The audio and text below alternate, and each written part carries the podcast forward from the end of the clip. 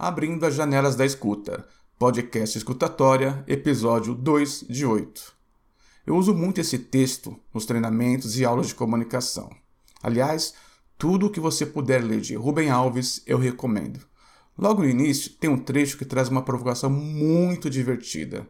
Ele diz assim: sempre vejo anunciados cursos de oratória. Nunca vi curso de escutatória. Todo mundo quer aprender a falar, mas ninguém quer aprender a ouvir. Pensei em oferecer um curso de escutatória, mas acho que ninguém vai se matricular. Felizmente isso mudou.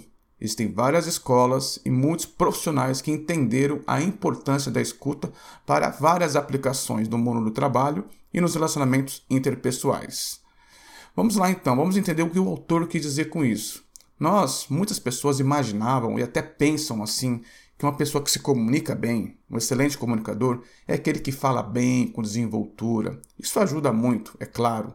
Contudo, muitos esquecem que, de fato, para que haja comunicação, precisamos também ouvir, escutar.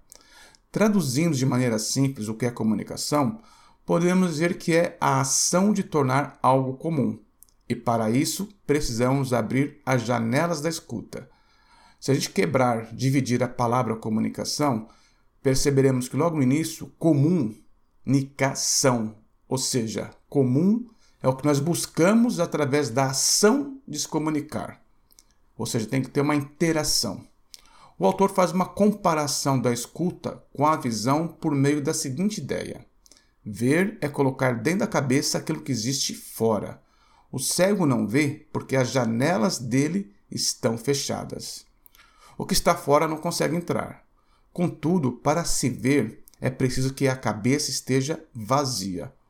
Ou iremos ver, mas não iremos enxergar, porque o que entra se mistura com um conjunto de ideias confusas e a gente não capta a essência da imagem. Isso serve também para a escuta. Ouvir não é a mesma coisa que escutar.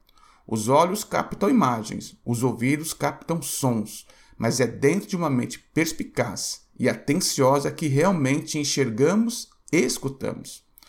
Você precisa dar o comando para sua mente abrir as janelas. Nós devemos governar os nossos sentidos. E lembre-se, você é responsável pelo seu desenvolvimento.